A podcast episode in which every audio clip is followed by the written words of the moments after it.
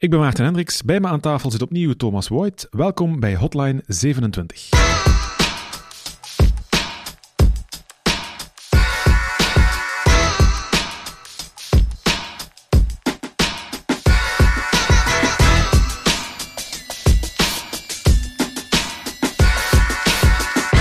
Thomas, alle websites die jullie hosten met level 27, die staan uiteraard op servers. En dan vraag ik me af, hier ergens in de kelder rond ons? Nee, nee, zeker niet, zeker niet. Waar dan wel? Wel, de meeste van onze servers staan uh, in datacenters in Brussel. Wat, leg eens even uit, wat is een datacenter precies? Hoe moet ik me dat voorstellen? Wel, een, een datacenter is een, is een ruimte specifiek gebouwd voor ICT-apparatuur. Zijn de netwerkapparatuur echt ook servers? Uh, en behalve deze servers ga je daar ook wel nog wat extra maatregelen vinden. Dus een, het is niet gewoon ergens een ruimte die we huren en waar dat we, die we volzetten met servers. Het is wel specifiek gebouwd daarvoor. En wat huren jullie precies in zo'n datacenter? Wel, langs één kant zijn het pure vierkante meters, maar langs de andere kant is het ook bedrijfszekerheid. Dus we krijgen een gegarandeerde stroomvoorziening, we krijgen een blussysteem, uh, we krijgen heel veel randanimatie die nodig is om eigenlijk servers dag in dag uit te laten werken. En jullie kopen daar, huren daar dan meerdere racks of een hele ruimte? Hoe moet ik dat zien? Ja, dat, dat hangt een beetje af van het datacenter waar je iets in koopt. Uh, sommige datacenters zijn gespecialiseerd echt in, in, vierkante meters verhuren, die je dan zelf maar moet inrichten. In ons geval eh, leveren de meeste van onze datacenterpartners echt gewoon kant-en-klare serverracks. Ik heb ook een bedrijf en ik heb ook servers staan. En die staan bij mij dan weer wel in de kelder van mijn bedrijf. Dat is dan ook een datacenter? Nee, nee datacenters gaan toch net iets verder. Een, een serverhok of een, of een dataroom in een kelder uh, biedt je eigenlijk zeer weinig eh, extra, extra veiligheid. We noemen dat dan ook on-premise servers meestal. Uh, servers die in een datacenter staan worden in marketingtermen wel gemakkelijk cloud servers genoemd. Uh, we hebben nog een aparte categorie public cloud, dat is dan AWS, dat is Azure, dat is Google. En die zijn zo groot dat dat echt wel een geheel aparte categorie is. Deze bedrijven bouwen eigenlijk een datacenters rondom hun model, waar dat de meeste datacenters toch meer naar standaard server hardware gebouwd zijn. Ja, en, en AWS, uh, eh, Amazon Web Services, is voornamelijk voor applicaties aan te drijven, denk ik, of voor opslag. Of zelf voor infrastructure as a service, maar je kan daar niet naartoe gaan met je eigen server en zeggen van bouw die eens in voor mij. Uh, zij bouwen voornamelijk vanuit een eigen platform. Waarom is on-premise servers eigenlijk een, een slecht idee? Uh, het, het, is niet altijd een slecht idee, uh, maar het is een andere soort dienst. Uh, wat kan er misgaan bij servers die bij jou op het bedrijf staan? beveiliging. Ja, meestal, het is niet dat jij een, een veiligheidsagent zitten hebt voor, jou, voor jouw serverroom. Dus meestal in de meeste bedrijven wandelt iedereen daar gewoon binnen en buiten. brandveiligheid is ook een zeer groot verschil, waar dat je misschien de brandblusser er gewoon naast hangt. is een datacenter wel volledig geautomatiseerd om niet in brand te vliegen. Uh, temperatuurcontrole, luchtvochtigheid, uh, de stroomvoorziening in een datacenter is ook gegarandeerd. En het netwerk is toch, toch vaak een, een zeer groot verschil. Ja, dat zijn zo de standaard dingen waar je onmiddellijk aan denkt. Maar er zijn nog, nog andere dingen waarmee je rekening moet houden, waar we meestal niet bij stilstaan. Of niet zo snel bij stilstaan. Niet zo snel. Uh, meestal gaat het dan over de lifecycle bijvoorbeeld. Een server of, of gelijk welke apparatuur in jouw datacenter moet eigenlijk op regelmatige basis vervangen of onderhouden worden. Uh, de monitoring, ja, gaat er iemand reageren als er iets kapot gaat? Uh, het management, worden die servers wel beheerd of worden die daar gewoon neergepoot en blijven ze draaien totdat de eerste persoon komt klagen dat er iets fout gaat. Uh, dataverlies, backups zijn, is een heel belangrijk punt ook nog eens. En de schaalbaarheid. Wat als die serverruimte vol staat of wat als die ene server vol staat? Jullie zijn ook heel transparant over uh? Ik las in de blogpost zelfs, een, jullie belangrijkste datacenter ligt in Brussel. Dat is blijkbaar Interxion. Dat is, ja, we, hebben, uh, we nemen Interaction als een van onze vaste oh, Interaction, spreek het uit. Of Interxion, okay. of ja. Dus... Ja, ik leer bij, daarvoor zit ik hier. Uh, Interaction is een van onze vaste datacenterpartners. Uh, we nemen ruimte af in twee van hun datacenters in Brussel. En ze zijn wereldwijd ook een van de, met Digital Realm, wat, wat het bedrijf erboven is, uh, zijn ze toch wel de, de, een van de grootste eigenaars van datacenters wereldwijd. Heb je eigenlijk veel keuze qua datacenters in België? Zijn er veel datacenters? In, in het buitenland heb je keuze. In België is het zeer triestig gesteld. Er zijn wel wat datacenters in België, maar ze spelen niet allemaal mee op dezelfde internationale schaal. Uh, Interaction is eigenlijk de enige grote internationale speler die er dataruimte verhuurt. er zijn nog wat andere kleinere spelers. Um, GTT Interroute, uh, een van ons backup datacenters in Gent, uh, is een speler die, die er ongeveer een vijftigtal heeft in de wereld.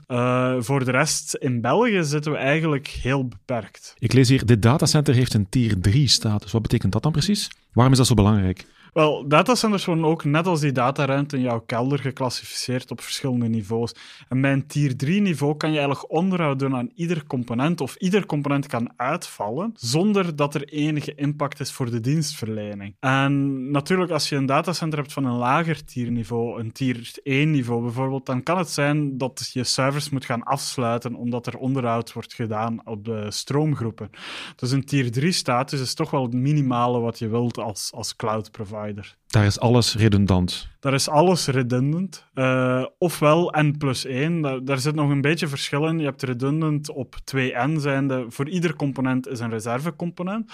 Of je hebt een redundancy van N plus 1. Dat wil zeggen, ik heb twee systemen nodig om mijn datacenter te draaien. Ik voeg een derde daaraan toe.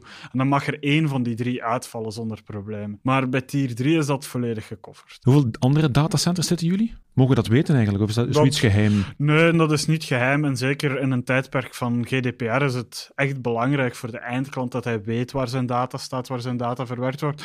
We werken met een vijftal datacenters in België. Maar dat is veel. Ehm, ja, sommige. Het is omdat eh, wij ook redundancy moeten kunnen waarborgen. Uh, gezien we maar een beperkte keuze hebben in België van datacenters, ze hangen heel veel operatoren af van het ene Interaction Datacenter in Brussel. En om eigenlijk een redundancy te kunnen bouwen, dat dat gebouw volledig mag uitvallen op ons netwerk, als zowel op ons platform, moeten wij anderen erbij pakken. En dan wordt het een beetje puzzelwerk. En hoe vaak moeten jullie naar zo'n datacenter gaan? Uh, niet veel. Nee. Niet veel. Het gebeurt, dat is goed waarschijnlijk. Dat is heel goed. Uh, wij streven er ook echt naar om een, een zogenaamd lights-out datacenter te hebben. Dus een plaats waar dat we eigenlijk alleen naartoe moeten om servers bij te plaatsen. En dat gebeurt dan meestal in grote volumes. We gaan niet één server in een datacenter bijplaatsen. Uh, meestal gaan dat, zijn dat toch bestellingen waar we twee, drie dagen aan opbouwwerken mee hebben. Vanaf dat die daar staan, willen we eigenlijk niet meer terugzien tot vier jaar later. Vier jaar later halen we ze dan gewoon terug weg. En voor de rest wil je eigenlijk zo weinig mogelijk in je datacenter zijn. Het is ook niet de meest aangename plek om lang rond te lopen. Hè? Ik weet, ik ben ook ooit in een datacenter geweest. Ja, het is... Het is Gigantisch veel lawaai. Ja. Droge lucht. Het is warm. Omdat servers kunnen natuurlijk opereren op een, op een iets ander comfortniveau dan mensen. Dus je werkt in een datacenter met warme en koude gangen. In zo'n warme gang kan het soms wel eens 26, 25 graden worden. Uh, ja, het is zeker geen comfortabele omgeving om een hele dag in, in, rond te hangen. Over die koude gang gaan we het zelfs ook nog even hebben. Ik las in de blogpost die jullie geschreven hebben iets over dark fiber. Dat klinkt natuurlijk heel indrukwekkend, dark fiber, maar wat is dat precies? Eigenlijk is dat onbelichte glasvezel. Dus wij geloven er ook wel in, als we, als we iets doen, dan willen we het ook beter doen. En ja, wat je zelf doet, kan je dan ook wel beter doen. Dus wij nemen eigenlijk glasvezels af bij operatoren, waar dat zij voor de rest geen diensten opleveren. Dus wij krijgen eigenlijk een kabeltje in locatie A, een kabeltje in locatie B. En wat dat we daarmee doen, eigenlijk is dat een directe verbinding. Die kabel wordt echt van jullie dan? Die kabel, uh, die, een van die vezels in die kabel... Een vezel in de kabel? In de kabel is dan echt voor ons. En daar kunnen we dan eigen apparatuur op plaatsen. Uh, en eigenlijk maakt dat ook creëert ons dat het voordeel dat de capaciteit die we tussen die locatie A en B huren, dat die onbeperkt is. We kunnen zelf kiezen hoe dat we die belichten, uh, of dat we daar speciale technologieën op plaatsen om, om veel meer bandbreedte erdoor te krijgen. Uh, en anders zouden we iedere keer naar een operator moeten gaan en vragen, hey, kijk, we willen hier graag een 10 gigabit lijn huren tussen A en B. Dat hoeft niet.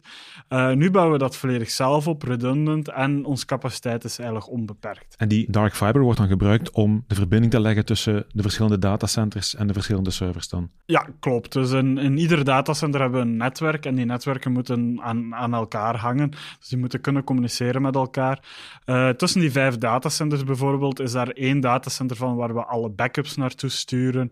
Uh, er, is een ander, er zijn twee andere datacenters die we puur gebruiken om, om een dubbele internetverbinding in te kunnen afnemen. Uh, en we moeten dat eigenlijk aaneenknopen en daarvoor gebruiken we dan die verbindingen. Want anders moet je naar een operator gaan en ook nog eens voor bandbreedte gaan betalen. Ja, Begrijp ik het zo goed? Sowieso moeten we ergens wel voor bandbreedte betalen. Op het moment dat ons, ons dataverkeer naar het internet toe gaat, moeten we daarvoor betalen. Maar we betalen eigenlijk niet meer voor bandbreedte tussen ons... Voor uw backups bijvoorbeeld. Voor mijn, voor dat kan heel veel zijn, veronderstel ik. Hè? Het gaat over zeer grote datastromen, die, die pieken 20, 30 gigabit tijdens de nacht, die lopen ook eigenlijk constant. En dat is een reusachtig volume. Als je daar per gigabyte of per megabit zou voor moeten betalen, is dat eigenlijk onbetaalbaar. Um, de voordelen van een datacenter. Ik zie bijvoorbeeld staan fysieke beveiliging. Als ik buiten aan zo'n datacenter sta, wat, zie ik dan voor mij? Een, Ja, het, het, het, klinkt een beetje gek, maar eigenlijk wat mensen graag willen zien en klanten graag willen zien, is een heel groot hek. Ze willen een, een groot zwart hek, camera's, liefst nog een draad met stroom op. Uh, ze willen eigenlijk, fysieke beveiliging gaat ook een beetje kijken en het, het, het moet een beetje imposant uitzien. Je wilt een ramkraak bijvoorbeeld vermijden. Of je wilt iemand die denkt van, oh, dit gebouw lijkt leeg te staan. Ik ga hier eens binnenbreken. Dat wil je vermijden. Dus een datacenter moet gewoon al als eerste stap imposant uitzien qua beveiliging. En dat is meestal de fysieke buitenbeveiliging. Uh, als je daar dan binnen gaat, dan wil je ook ergens iemand die een correcte identiteitscontrole doet. Dus ik, een pincode is heel leuk, maar ik kan mijn pincode aan jou doorgeven en dan kan jij gewoon midden van de nacht zonder mijn weten in uh, datacenter binnenwandelen en iets meenemen. Uh, dat wil je eigenlijk niet. Dus je wilt echt wel dat de persoon die zich aanmeldt aan het datacenter is de persoon is die jij verwacht en moet, dat moet ook gecontroleerd worden. En je wilt ook een controle dat hij niet daar buiten wandelt met 7, 8 servers in zijn rugzak. Dat is waarom fysieke beveiliging toch wel zeer belangrijk is. Dat is bij de grote datacenters. In, in België is het moeilijk om, om een datacenter te vinden met een correcte fysieke toegangscontrole. Uh, dat wordt ofwel opgelost in, in de grote, zoals een Interaction, is dat geen probleem. Daar zit gewoon 24 op 7 een security man en die controleert alles. En die procedures zijn ook vanuit de hoofdorganisatie vastgelegd. Dus het is niet dat die zomaar zijn vriendjes kan binnenlaten. Uh, die wordt strikt gecontroleerd daarop. Bij de kleinere zien we dan meestal dat een biometrische oplossing wordt gekozen. Dus dat je ofwel een toegangskaart en een pin of een pincode moet meebrengen en dat er dan op voorhand een handscan of, of ergens een ander biometrisch gegeven wordt bijgehouden om de correcte identiteitscontrole te doen. Jullie kunnen daar dan ook niet zomaar altijd naartoe, ofwel? Wij, de mensen die, die voor ons in de datacenters, want binnen onze organisatie kan ook niet zomaar iedereen naar het datacenter. We hebben een aantal mensen die daar specifiek voor gekozen zijn. En zij moeten op voorhand gekend zijn. Als zij op voorhand gekend zijn, kunnen ze eigenlijk 24 op 7 binnen. Maar anders is het gewoon aanmelden en zeggen van ik kom morgen onderhoud doen. Dan is het aanmelden en onder begeleiding soms ook uh, binnengaan. Wij kunnen ook... Uh, klanten kunnen eigenlijk niet in ons eigen racks. Uh, als er klanten zijn die die apparatuur bij ons staan hebben, gebeurt dat ofwel onder begeleiding, ofwel zijn ze geïsoleerd in een aparte omgeving. Uh, en eigenlijk werkt het zelfs zo dat wij toegang kunnen verlenen tot per rackbasis. Dus iedere rack heeft dan weer een unieke sleutel. Dus het is niet omdat je bij level 27 binnen mag, dat je zomaar overal aan kan. Je kan echt ook alleen maar aan het stukje rek waar, je, dat, moet zijn. waar ja. je, dat je moet zijn. Uh, brandbeveiliging. Ook een hele belangrijke, denk ik. Ja, als, als we terug naar de keldervergelijking gaan, ik had het er net al aangebracht. Meestal in de meeste bedrijven wordt blussen gedaan met een brandblusser. En met een beetje geluk hangt er dan al eens een brandalarm. Um, ja, dat, dat werkt niet echt. Op het moment dat dat brandalarm afgaat, of op het moment dat je merkt dat je moet blussen, ja, dan is half je serverhok al uh, in vlammen opgegaan. En dan verlies je misschien zelf ook nog eens je backups die in dezelfde ruimte lagen. Uh, brandbeveiliging in data begint al eerst bij de vroegtijdige detectie van brand. Dus in plaats van een gewone sensor die rook detecteert, wordt er eigenlijk al met iets, een, dat, dat heet dan een VESDA-systeem, een Very Early Smoke Detection Systeem.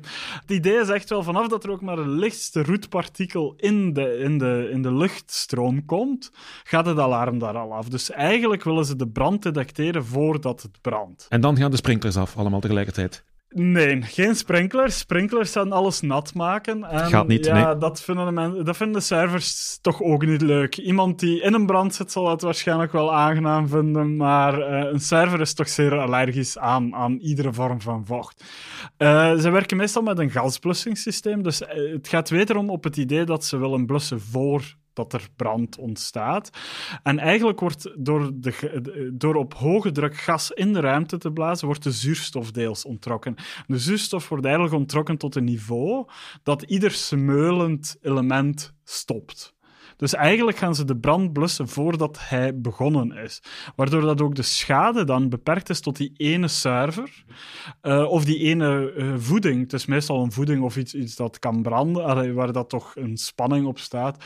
Eh, eigenlijk wordt de brand beperkt tot dat element. En de rest in de rek heeft geen impact. Want het risico op brand is toch vrij... Allee, bestaat wel degelijk. Het is heel veel warmte dat afgegeven wordt.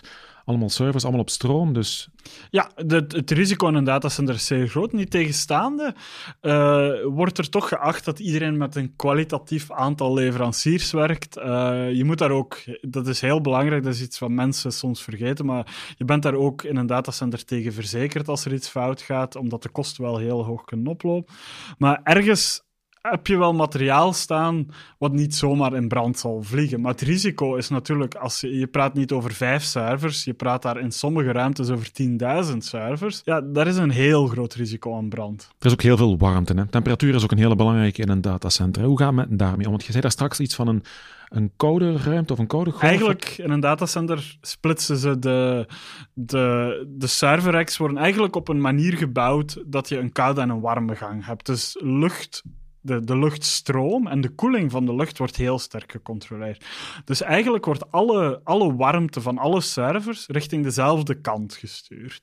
En daar kan die dan ook efficiënt opgepakt worden en gekoeld worden en teruggeblazen wordt, worden naar de voorkant van de server. Uh, dat wil wel zeggen dat een rek gaat niet zomaar openstaan. Alles is heel goed toegedaan, dat de luchtstroom echt maar één richting kan gaan. Uh, maar dat is een van de belangrijke voordelen ook in een datacenter, dat alle servers, alle racks, alle rijen zijn gebouwd naar hetzelfde systeem. Dus de koeling is ook heel efficiënt.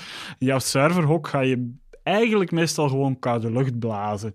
En dan ga je ook eigenlijk heel veel geld uitgeven aan koeling, omdat je geen efficiëntie, je kan niet de warme lucht afnemen waar dat ze geproduceerd wordt. Je moet eigenlijk de ruimte op, op temperatuur houden. En alles staat dan ook op een verhoogde vloer, zie ik hier op een grafiekje. We zullen dat opnemen in de show notes. Het is een, een mooie afbeelding ja. van hoe dat het, eigenlijk het werkt. Het hoeft eigenlijk niet altijd een verhoogde vloer te zijn. Er zijn ook efficiënte systemen waar dat er tussen de racks in cooling units worden genomen. Maar het, maar het idee is wel altijd hetzelfde. We sluiten de warme lucht af, we sluiten de koude, we controleren de, in, de intake of, of het binnenbrengen van de koude lucht. We zorgen dat die luchtstroom gereguleerd is. Ik lees hier, de temperatuur blijft consistent op 21 graden en een luchtvochtigheid van 50%. Ja, en ook die luchtvochtigheid is heel belangrijk. Uh, ik heb in het verleden al bedrijven gezien die een eigen serverroom gebouwd hadden, die ook heel mooie airco hadden voorzien. En dan eigenlijk tot de vaststelling komen na drie jaar dat de helft van de servers verroest is binnenin. En dat creëert natuurlijk ook weer een hogere uitval. Dus luchtvochtigheid, en die verandert wel eens, afhankelijk of het warm, koud buiten is, als er grote temperatuurschommelingen zijn, is, is die luchtvochtigheid, die, die moet echt gecontroleerd worden. En dat doen ze met zo'n koude, een koude gang? Niet alleen met een koude gang, maar met het, met het controleren van heel het, het, het klimaat in de ruimte zelf, kan je dat eigenlijk heel goed beheren. En dan stroomvoorziening. Een hele belangrijke, denk ik, in een datacenter. Ja, ja, en zeker twee, drie jaar geleden was er dan nog eens heel veel paniek over een afschakelplan en uh, bedrijven ah, ja, die zonder stroom zouden gezet worden. Ja, in een datacenter heb je die vrees niet.